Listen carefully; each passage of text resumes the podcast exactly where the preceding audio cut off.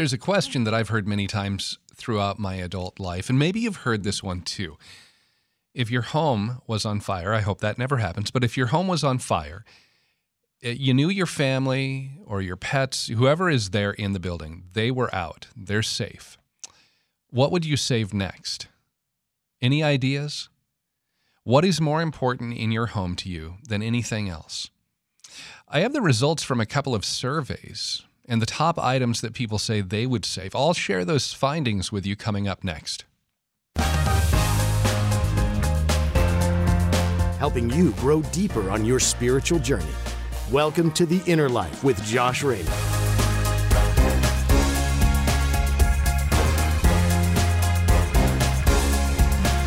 Hello, welcome once again to The Inner Life. So glad to be here with you and share this hour dedicated to spiritual direction, to growing in our spiritual lives here on Relevant Radio and the Relevant Radio app. So, if your home is on fire, family and pets are all safe, what do you go back in to save? All your other possessions, of any of them that can be lost in the flames, the one thing you want to save, what do you grab first? So, I've got two different surveys that were done by two different insurance groups in the UK, and they asked this question. I don't, I don't know why Great Britain is the one who is so associated with this, but they've uh, one of the surveys was done by the Automobile Association, and that was from 2019. The other done by the Association of British Insurers, and that was done in 2021. So both just within the last few years. The top choice number one choice of what people want to save is it's going to be credit cards, money, a phone, or a laptop. And it makes sense if you know you have the potential here to be temporarily homeless because of a fire, you want the ability to pay for a hotel room, purchase toiletries, new clothing, food, the essentials. So, if you have your wallet or your purse, if you have your phone or your laptop, whatever that you use for that that sort of thing uh, to take care of those necessities. What's the next priority? And it was identical in both surveys. The next answer was to grab photo albums. It was about a third of all respondents in both surveys 33% in one, 35% in the other.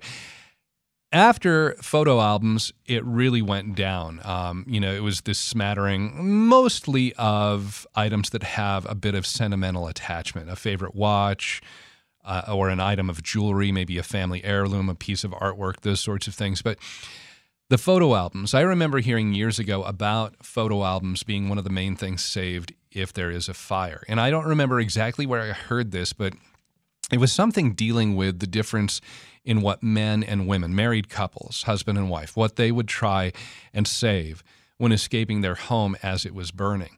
For the men, the husbands, they would go for the practical, the immediate necessity angle. They'd go for their wallet or their keys.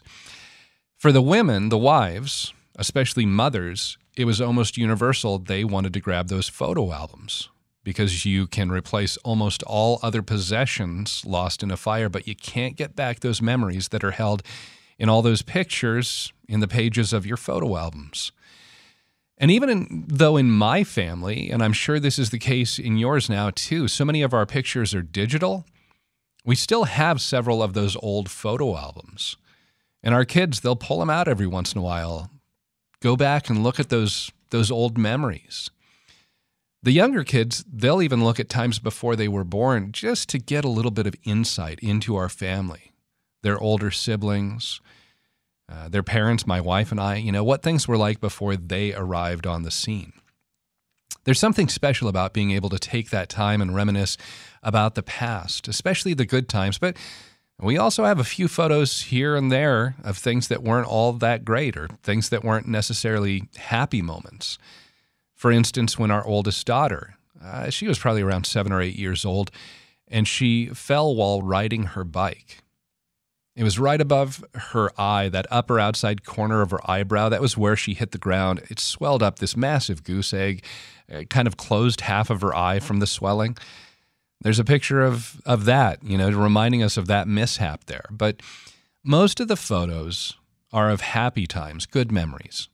It's easy to get lost just lose track of time as you're doing that kind of stroll down memory lane. The church wants to encourage us, as part of God's family, to kind of have that same sort of approach, that take that same sort of stroll down memory lane. That's one of the reasons why we have different things to help us in that regard. We have the liturgical seasons each year. They help us to focus on different aspects of our Lord's life, the key moments of our Lord's life. That's why we also meditate on the different mysteries of the rosary.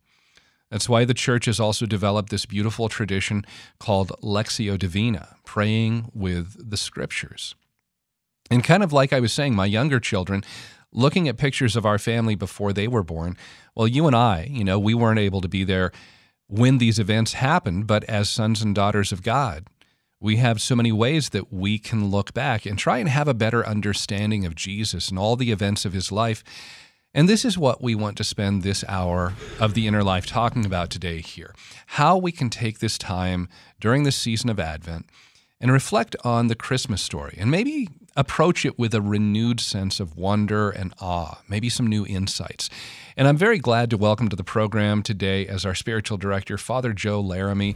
Father Joe is a Jesuit priest. He is the national director of the Pope's Prayer Network, also uh, previously known as the Apostleship of Prayer, and their website is popesprayerusa.net.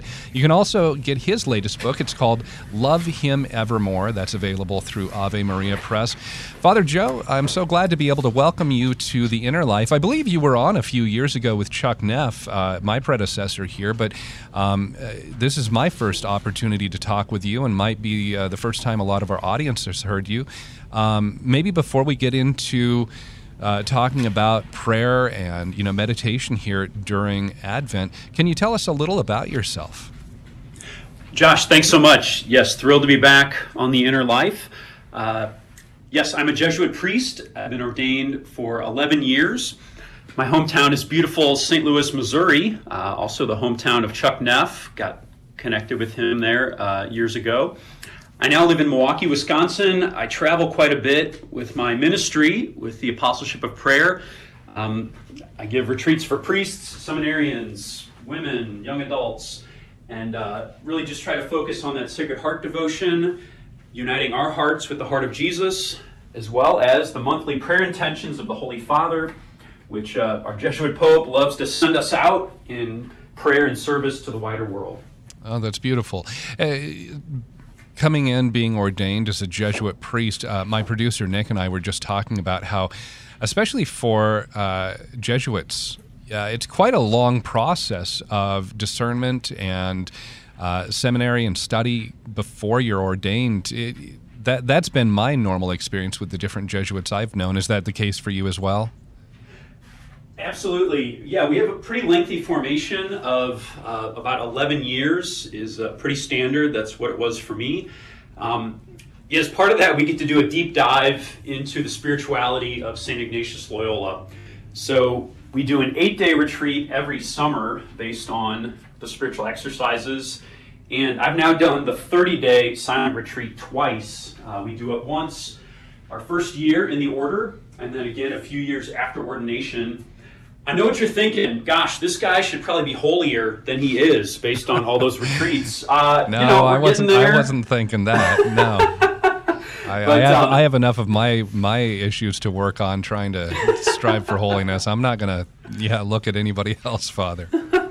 It is a treasure chest uh, of wisdom and grace that I keep going back to. That um, yeah, really inspired my writing uh, for my two books, and I'm um, really happy to share that with our audience today. Uh, well, uh, so glad to have you here with us today. Uh, we want to talk about different aspects of praying, especially want to talk maybe about Lectio Divina here, and that th- those words uh, literally translated divine reading. But before we maybe dive into the specifics of this form of prayer and talk about some of the different um, maybe the joyful mysteries that we can look at in the Rosary.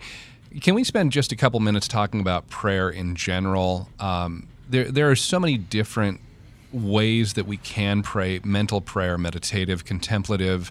Uh, you know, the Mass, of course, itself being that highest form of prayer that we have in the church.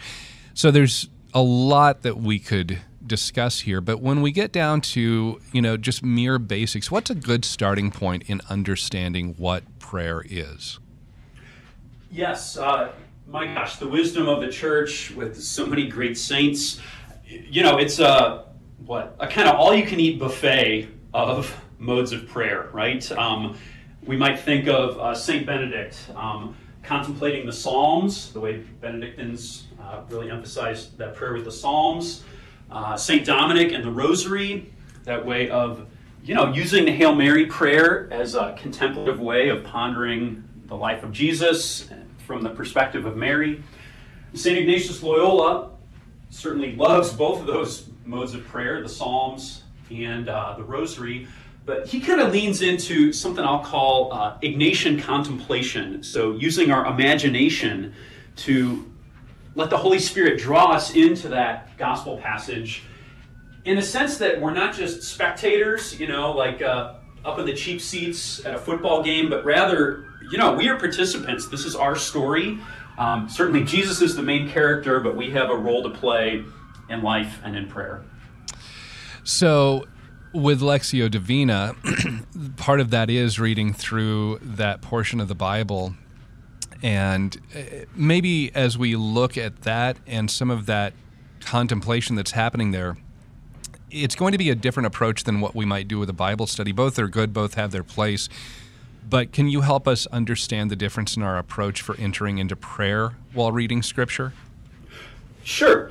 Real briefly, I'll say there's three different ways to read Scripture. Okay, all good. Um, first way is um, simply getting the basic story. For instance, if you do one of these Bible in a year programs, you know Father Mike Schmitz and others, wonderful, holy way to uh, engage the Scriptures in a sense, you're moving at a pretty quick pace, right? Mainly, you're getting the key storyline of, let's say, Moses, uh, King David, uh, the prophets. Good way to pray with Scripture, just understanding the story. Second way, I'll call it kind of the moral approach, where I read Scripture and appropriately, it's like, okay, what does this passage mean for me? Uh, what is God teaching me? How should I live my life? I might look at the Ten Commandments or the Beatitudes as kind of key passages there. This third way, I'll call it the, the contemplative reading, is I think really focused on that personal encounter. Um, we might say a heart to heart relationship with Jesus, with Mother Mary. That, yes, I want to read the story. Yes, I want to understand um, the key message there. But even more deeply, um, really that communion with the Lord to engage Him in a spiritual conversation. Um, for instance, I might walk us through a bit of uh, the visitation, so Mother Mary uh, celebrating with St. Elizabeth uh, their pregnancies. You know, to imagine ourselves drawn in to that holy gathering of these two faithful women. Um, maybe I want to thank Mother Mary. Uh, maybe I want to ask Elizabeth, uh, gosh, I want to trust like you. What can you teach me? So I think that personal encounter is really the key to this way of praying with Scripture. Mm. What are maybe some things that we can do? Uh, and I'm thinking, you know, having a better understanding of even the historical setting of what's happening around that time. You know, it, it's so easy to approach that, and tr- it's so natural for us to have a 21st century American outlook on anything that we're going to approach there's going to be such a different attitude that you have to you have to just step away from who you are to try and step into that scene there. You know, as you're talking about Mary and Elizabeth, they're in a Roman occupied territory. They don't have the freedoms that we have. I mean, there's there's so many things that are going to be so foreign for us. Not I mean, not just geographically, but just societally um, what are some ways that we might be able to kind of prepare ourselves so that we have that better idea of of what their mindset, what their world outlook might have been too? Good question.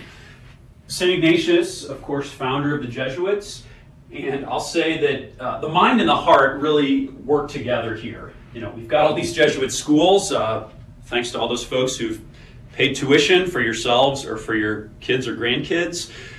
So, in the sense that, yes, we want to engage the heart, but, you know, yes, engaging our minds also fruitful. For instance, uh, Catholic religious art can really help us here, right? So, we the simple image of a Christmas card, right? We see perhaps uh, the Holy Family gathered there at the manger, uh, maybe the shepherds adoring the newborn King. You know, these artists, they have to do the same thing, right? They don't have a photograph of uh, the birth of Jesus to work with. You know, they're reading scripture, they're praying, uh, they pull out the paintbrush or the, the chisel to make a sculpture. For instance, if you got a good Catholic Bible, there's footnotes at the bottom. So at the bottom of the page, it's kind of the fine print. Maybe we often skip past that, which is okay. But often enough, you know, a good Catholic Bible, it gives you a little sense of that historical context. Um, it might give you a translation of a word that was, of course, originally written in maybe Hebrew or Greek, but to kind of unpack that meaning a bit.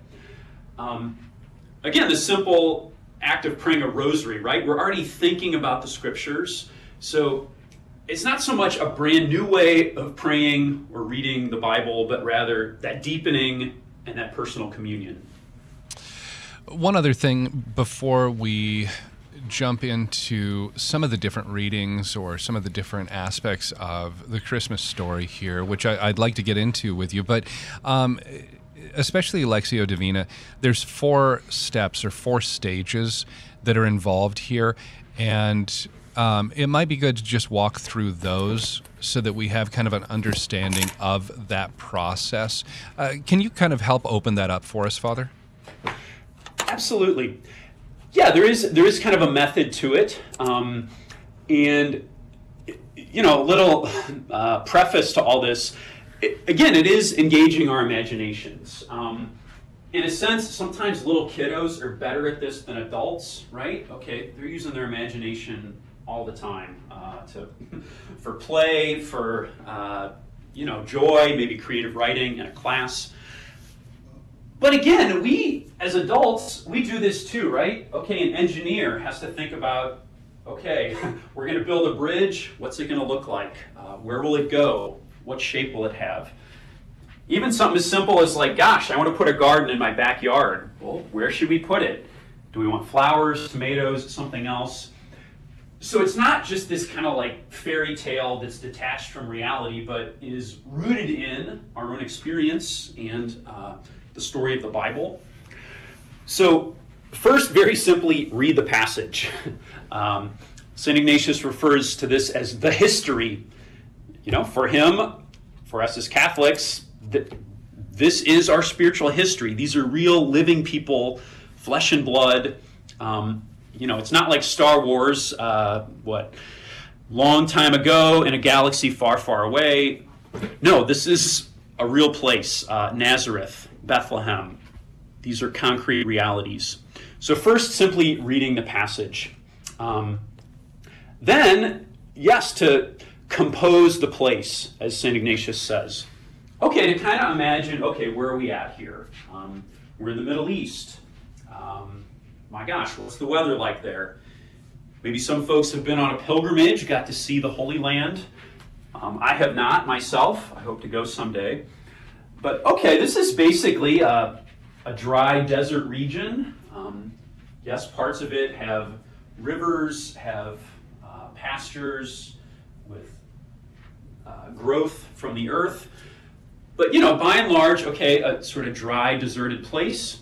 Um, then maybe I start to focus on the people. So I'm composing the place, also the people. Okay, who's there? Um, the passage I'll have us look at is simply Mary and Elizabeth. Okay, these two women, the Bible tells us in Luke's gospel that they are uh, relatives it doesn't totally flesh out that relationship. Um, are they cousins? Perhaps Elizabeth is the aunt, uh, Mary is the niece. You know, it's not that essential of a detail, but, you know, we can maybe start to ponder okay, these two women.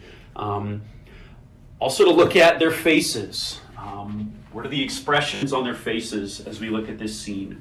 Um, more deeply, their heartbeats underneath. You know, what is uh, the movement of their hearts that then enlivens that expression on their face?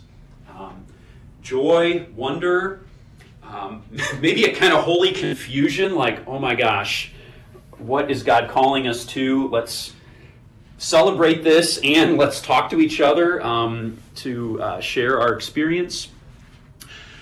So, I'm looking at the history, reading the story. I'm composing the place. Third, I'm looking at the people. Fourth, I'm looking at my own heart.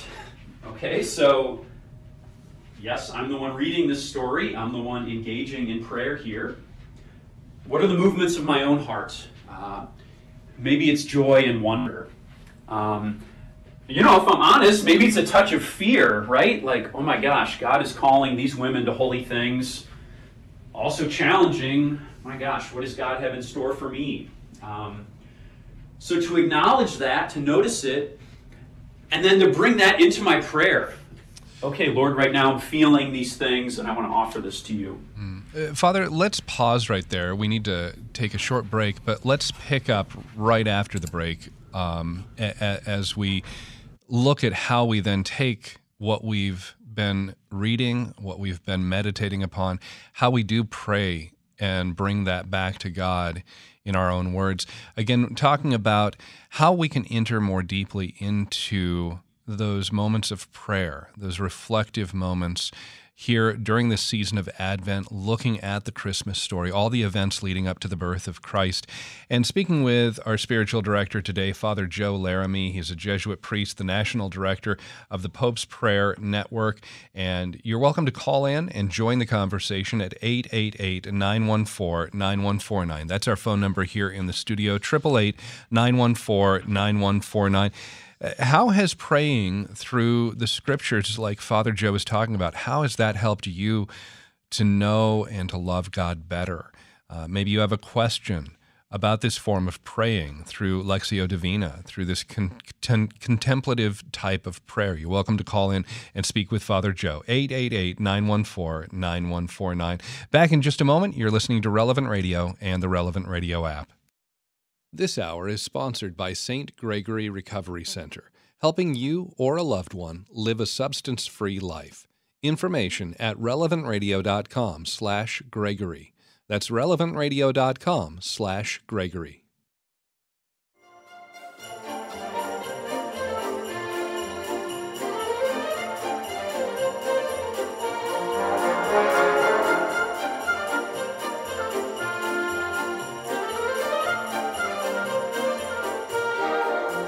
I love this song. I love this version of this song too. Welcome back to the Inner Life. I'm Josh Raymond, joined today by Father Joe Laramie. He is Jesuit priest, the national director of the Pope's Prayer Network. You might also know it as the Apostleship of Prayer, their uh, website, popesprayerusa.net. Today, talking about how we can enter into this Advent season, have a deeper understanding of the events happening leading up to the birth of Christ, how we can incorporate those into our time of prayer.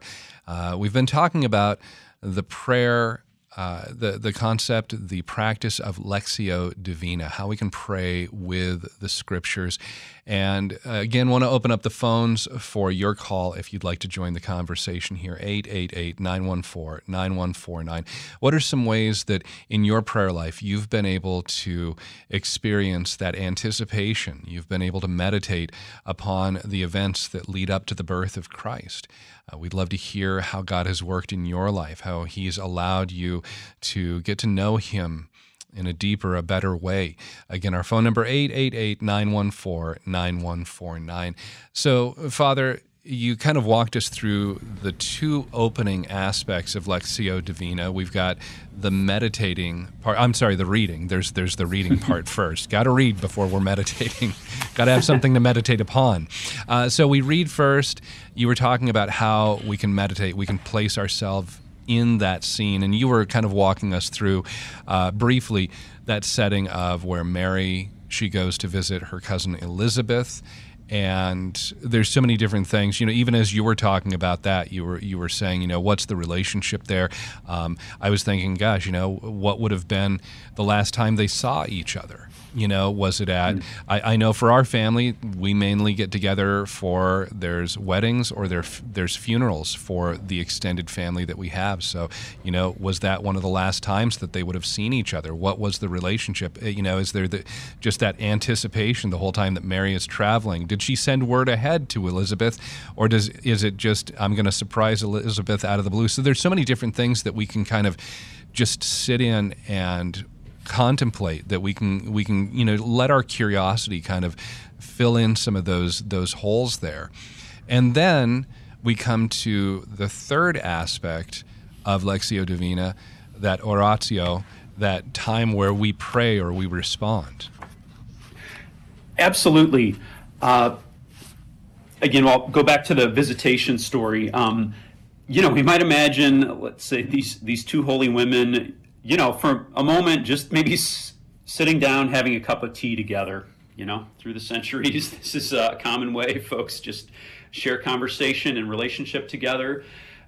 Well, Ignatius says, uh, here's a quote I will make myself a poor, unworthy servant, gazing at these holy figures, contemplating them and serving them just as if I were there in this sense, Ignatius maybe reminds us that uh, Catholicism is a contact sport, it is not a spectator sport.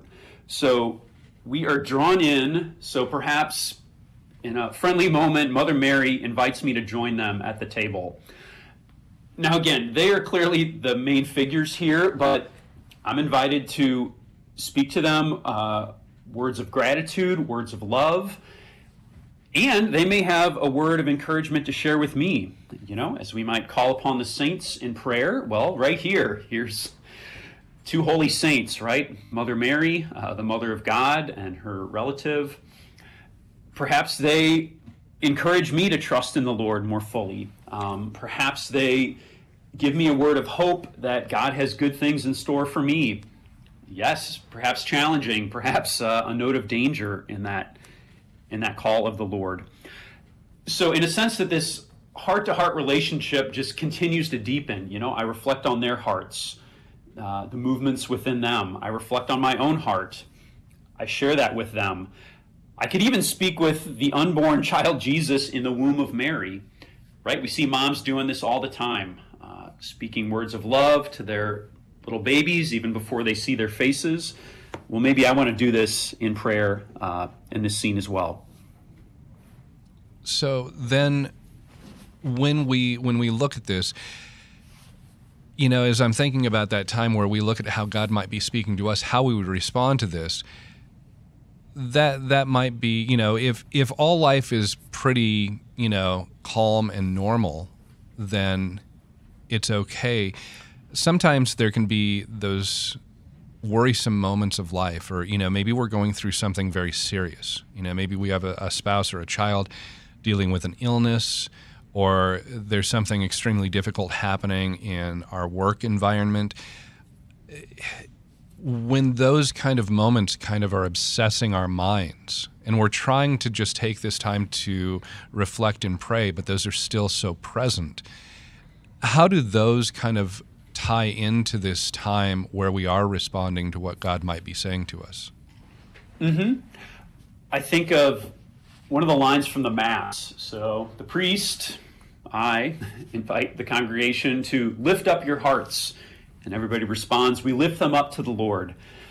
Well, the image there is something like okay, we are placing our hearts on this altar uh, next to the bread and wine. And I think the Lord wants us to bring uh, the good, the bad, and the ugly, okay? To bring our whole selves, offer our whole hearts there. Um, maybe there's parts of my heart that need healing. And I want to bring that into prayer in conversation with uh, Mary, Elizabeth, the child Jesus. Um, maybe there is great joy that I want to celebrate and thank them for. Um, maybe there's confusion, worry. Uh, yeah, a friend or relative who's really suffering that I want their intercession. I want their support at that moment. So there's a kind of earthy, again, kind of Catholic element to this of, okay, we bring our whole selves to prayer and uh, trust in the Lord's goodness. Mm. So then there's the fourth part of Lectio Divina, and that's where we're in that contemplation. Uh, one of the other words I've I've heard associated with this is we kind of rest in what we have been meditating about, what we've been thinking and praying and responding to God there. We rest in that. Can you explain how that happens? What's the difference between maybe the the meditative, the kind of entering in, and how we now enter into a time of resting in this? Mm-hmm. Again, certainly we do want to bring our hearts, uh, speak to these holy figures. Um, and a hard part for me is then I need to be quiet and listen. Uh, I'm a Jesuit, right? I love to talk. Um, you know, I've had these great experiences. Now, for some folks, that's the easy part, actually. Like, you know, that quiet listening. Um, yeah, resting in that relationship with Mary and Elizabeth uh, and their two unborn babies in this little scene. Um, you know, just to behold their presence, again, maybe quiet gratitude. Um, to open my ears, open my heart. Is there anything they want to offer to me? Um, you know, I'll take a peek at uh, the passage here. Elizabeth simply says, uh, Blessed are you among women, and blessed is the fruit of your womb. Maybe I'm just, again, moved by gratitude to Mother Mary, um, the Father's goodness to her, calling her to this uh, amazing vocation. So it, it does, I think, conclude in that quiet rest. Um, in prayer that you mentioned? this is one of those stories that we get to hear every single year. You know, some other places in Scripture, there might be stories where we're not as familiar. You know, some of the Old Testament stories that we can encounter, maybe in the Acts of the Apostles. Um, but every single year, we have this opportunity where we really kind of dive in with uh, both Advent and Lent, these two key parts of our Lord's life, you know, leading up to his birth and then leading up to his passion and his crucifixion.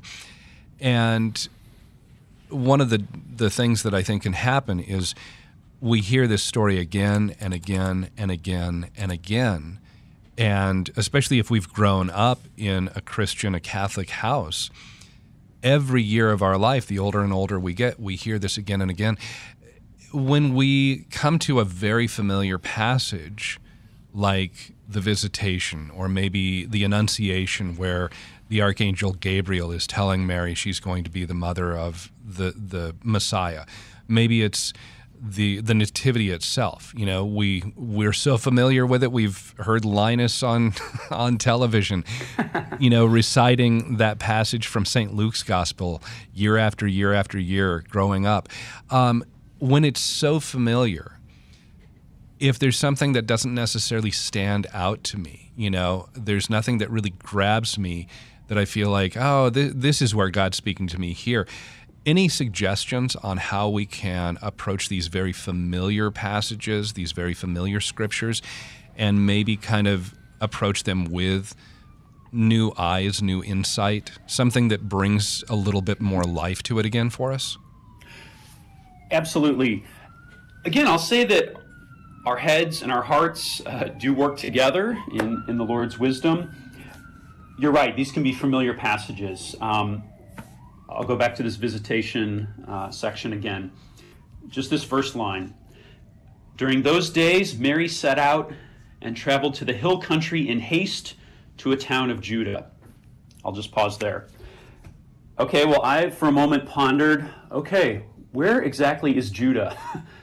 All right, it's somewhere out there in Israel. Okay, I did a quick Google search. Well, if we presume Mary was in Nazareth previously. This is actually about an 80 mile journey. Um, Judah is kind of a suburb of Jerusalem, um, basically a pretty nice part of town. So Mary isn't just sort of walking across town to visit her cousin, but rather an 80 mile journey. You know, Mary has time herself to kind of let this excitement build, um, maybe to anticipate this conversation uh, with her relative. We might ponder Mother Mary in prayer as she is on this journey. You know, maybe she's walking with uh, a group of other people. This would be a, a pretty familiar and common journey, you know, more or less from Nazareth to Jerusalem, and then just a little side jaunt um, out to this town of Judah. Um, you know, again, if we do actually like peek at the scriptures, I think often enough there will be a little word or image that'll grab us. Um, you know, this is beauty ever ancient, ever new, which is the gospel. Mm, yeah, that's, you know, there have been some of those moments, and I think the older I get, the more I, I, maybe it's, you know, it's just God's grace allowing me to see that there are these, these, these different little nuggets that kind of stand out in scripture, you know, things that maybe I've read 20, 30, 40 plus times, but then it ends up becoming, oh, I never noticed that one word or that one phrase, and it really does kind of pop when when you come across it again. Um, the other question I guess I have here too. What if I I have the best of intentions? I'm only able to make it through a first couple of steps as I'm going through this process of Lectio Divina. I'm interrupted I'm not able to continue till later. Is that something where, okay, do I kind of start back at the beginning? Am I able to resume where I left off? Uh, you know, hopefully that's not the case, but, you know, family life and different demands in our, our, our schedules, you know, that'll happen from time to time. Any suggestions on that front? Good question. Yep, interruption, is part of life uh, for many of us. Um, uh, you know, I'm a priest. I love the priesthood, and I'm dealing with phone calls, emails, travel schedules, and so on. Um, young parents, uh, your life is just a series of interruptions interrupted by other interruptions. Uh, for example, I'm reading a little uh, set of short stories by uh, Tolkien right now that I grabbed in our library here. Great short stories by Tolkien. Um, you know, I read a few pages, I set it down, I do something else. You know, sometimes I'll just back up a little bit, like okay, let me just reread that previous paragraph. Okay, now I remember. Uh, here's where we're at, and I can keep going. So in prayer, you know, you might just back up a half step. You know, maybe you don't need to begin at the beginning, but rather, okay, wait, where was I? Oh, yeah, I was in this friendly conversation with Mary and Elizabeth. Okay, I want to revisit that. If I had a journal, I jotted down a few things. I could maybe just peek at, okay, what was the last thing that happened? Um, again, the Lord knows us, loves us. Um, even something like the rosary is kind of made to be broken up into smaller sections, right? right? So you've got the joyful mysteries, but there's five of those. Okay, I can maybe pause between each one, um, even sort of pause between each Hail Mary. Again, or if an interruption happens, um, I can easily uh, start where I left off. Mm. Is Lectio Divina something where you think it's best done as personal, kind of private prayer time? Or do you think this is something that parents could do with their children? Is this something where if you're part of a group at your church, you might, you know, take this approach, uh, you know, try it as a time of prayer uh, as more of a corporate setting? Yeah, I've done it in all those settings. Um, you know, I've done it by myself. Uh, I've had uh, folks I've guided on retreat through spiritual direction that I've kind of laid it out for them, and then they do it on their own, and then uh, come back and tell me about it. I've done it with high school students. Um, even uh, I'm a proud uncle. I've done some of this with my young uh, nieces and nephew. You know, I do think it's fruitful to have some quiet time, um, even in a group where, okay, we're going to take a few moments in silence right now so we can each engage the Lord in prayer and then can be fruitful. Yeah, let's share some graces um, in a small group, even in a family. You know, uh, spouses could do this by taking some time in quiet and then sharing some graces. Like, oh my gosh, this is what grabbed me. Um, you know, I've never thought about Elizabeth in this particular way before. And that's since we share the graces that we all receive, um, even if they're given to us personally. Talking with Father Joe Laramie today here on The Inner Life. He is the national director of the Pope's Prayer Network, their website, popesprayerusa.net. Today, talking about ways that we can uh, enter deeper into that time of prayer. and encounter our Lord during the season of Advent, how we can meditate upon those different events leading up to the birth of Christ. And if you have a question you'd like to ask Father Joe, you're welcome to call in 888 914 9149. We'd also love to hear how you have been able to encounter Christ. What prayer practices have helped you during your Advent journey? Uh, 888 914 9149. More to come in just a moment here on Relevant Radio and the Relevant Radio app. The Catholic Order of Foresters, the sponsor of our studio's line, is hiring today. Several positions available throughout the U.S. Visit relevantradio.com slash forester to learn more about how you can find your vocation with COF, an Illinois Life Insurance Society not licensed in all states. Silent night, holy night, all all is bright.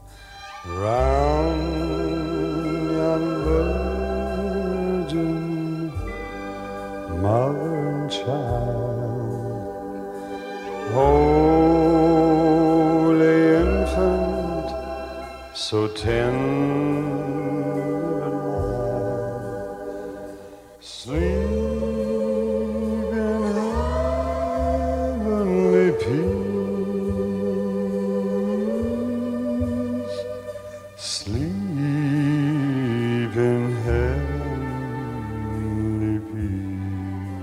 Welcome back to The Inner Life here on Relevant Radio and the Relevant Radio app. I'm Josh Raymond, and thanks for making this hour a part of your day.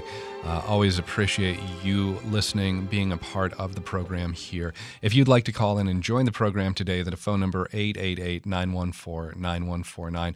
As we're talking with Father Joe Laramie, he's a Jesuit priest, the national director of the Pope's Prayer Network, and uh, you can also get his latest book. It's called Love Him Evermore. That's available through Ave Maria Press. Uh, Father, if people want to learn more about you, if uh, they're interested in following up, learning more about what you do, what's the best way to contact you? Yeah, I've got my own little website with permission from superiors. It is simply joelaramiesj.com. Uh, you can find me on social media at the same, at Joe Laramie SJ. Um, also on social media, Pope's Prayer Network. Uh, you can find us at Pope's Prayer USA on uh, Instagram, Facebook, and so on. And um, so honored to share this outreach and um, really enjoying our conversation today. Well, I'm so glad to have you here on the program today, and uh, we are getting towards the end of the hour here. But as as we talk about some of the different aspects of praying, of entering into the season of Advent, you know, uh, you, you mentioned the Rosary um, just right before the break in being able to pray that. Lectio Divina itself, you know, that is where you're able to have that quiet time, that contemplative, you know, aspect of prayer that's happening there.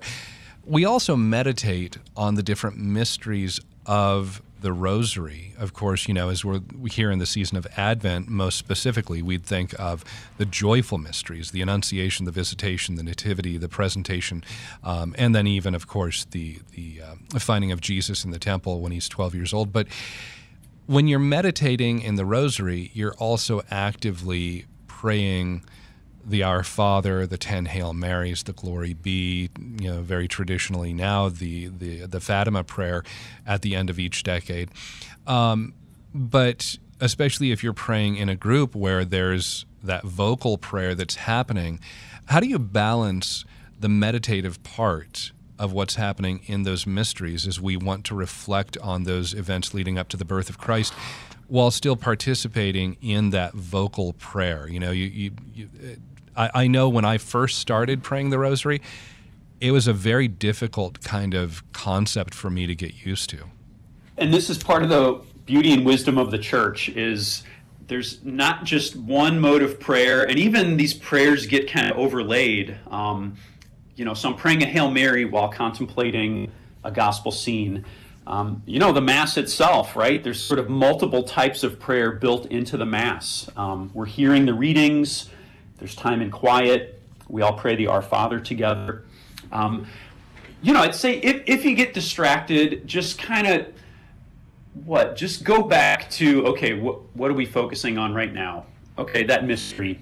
Again, I'll just go back to the visitation. Okay, Mary and Elizabeth in conversation and celebration. You know, maybe I get drawn into that scene. Um, maybe even there's some little aspect that I focus on. Um, maybe just the youthfulness of Mary's face there. Um, you know, she's engaged to be married. She's a young woman. Um, you know, she's not uh, this old wise figure, but rather this very young, fresh faced uh, girl almost. Maybe I see her youth, uh, her hope. Maybe I'm drawn into that myself. And briefly, sometimes we get distracted, right? That can happen. Yeah. Even now and then, what little quirky things can pop up in prayer? For example, let's say I'm praying uh, with Jesus and the disciples later in the Gospels. And, you know, maybe I sort of, for a split second, feel like one of the disciples is telling me, you know what, Father Joe, for you, uh, it's okay to steal. Stealing is okay for you. Initially, I might say, my gosh, this is going to make my fundraising so much easier. Um, you know, I can just break into a bank instead of trying to reach out to people. But then maybe I hit the brakes. Okay, wait a minute. Well, that doesn't sound right. Um, clearly, the commandments say that stealing is wrong. You know, maybe I simply just look at the passage again.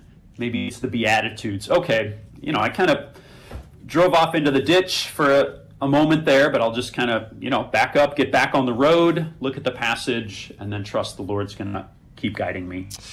Uh, again, pretty short on time here, but another question that comes to my mind is: What about some of those uh, those parts of the Bible where we want to pray, but they might just seem rather dry? You know, the the visitation that's a very narrative driven kind of story.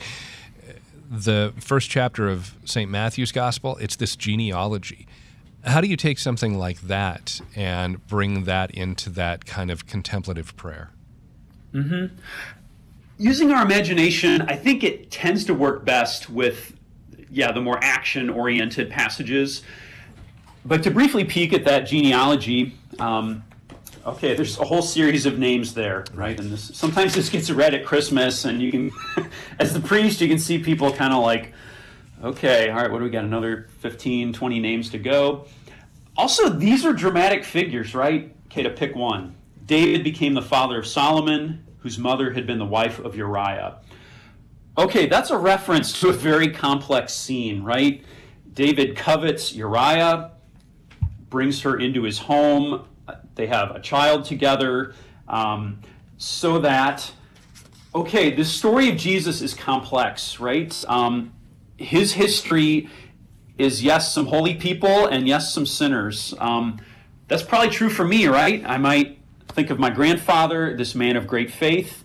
Um, I also know that a couple of my great uncles uh, were running moonshine uh, during the Depression. No, that's such a great point, you know, that God can bring such good out of even what would appear to be scandal what would you know oh that that's that's the skeleton in the closet nobody wants to talk about there. Um, also just the fact that these are real people you know the, these are people god worked in. Uh, father we are completely out of time. I've really enjoyed our conversation and hope to be able to talk with you again in the future. We've got about 30 seconds. Could i ask you to offer a blessing for our listeners as we conclude today? Let us pray. God our Father, in this season of Advent, draw us ever closer to the heart of your Son. As we honor the heart of Mother Mary for her depth of faith, keep us close to the Holy Family. May Almighty God bless you in the name of the Father, and of the Son, and of the Holy Spirit. Amen. All right. Thanks so much, Father Joe Laramie, for being with us here today. I hope you have a Merry Christmas. And again, if you would like to learn more about the Pope's Prayer Network, where Father Joe Laramie is the national director, go to popesprayerusa.net. Stay tuned. Mass starts right now here on Relevant Radio.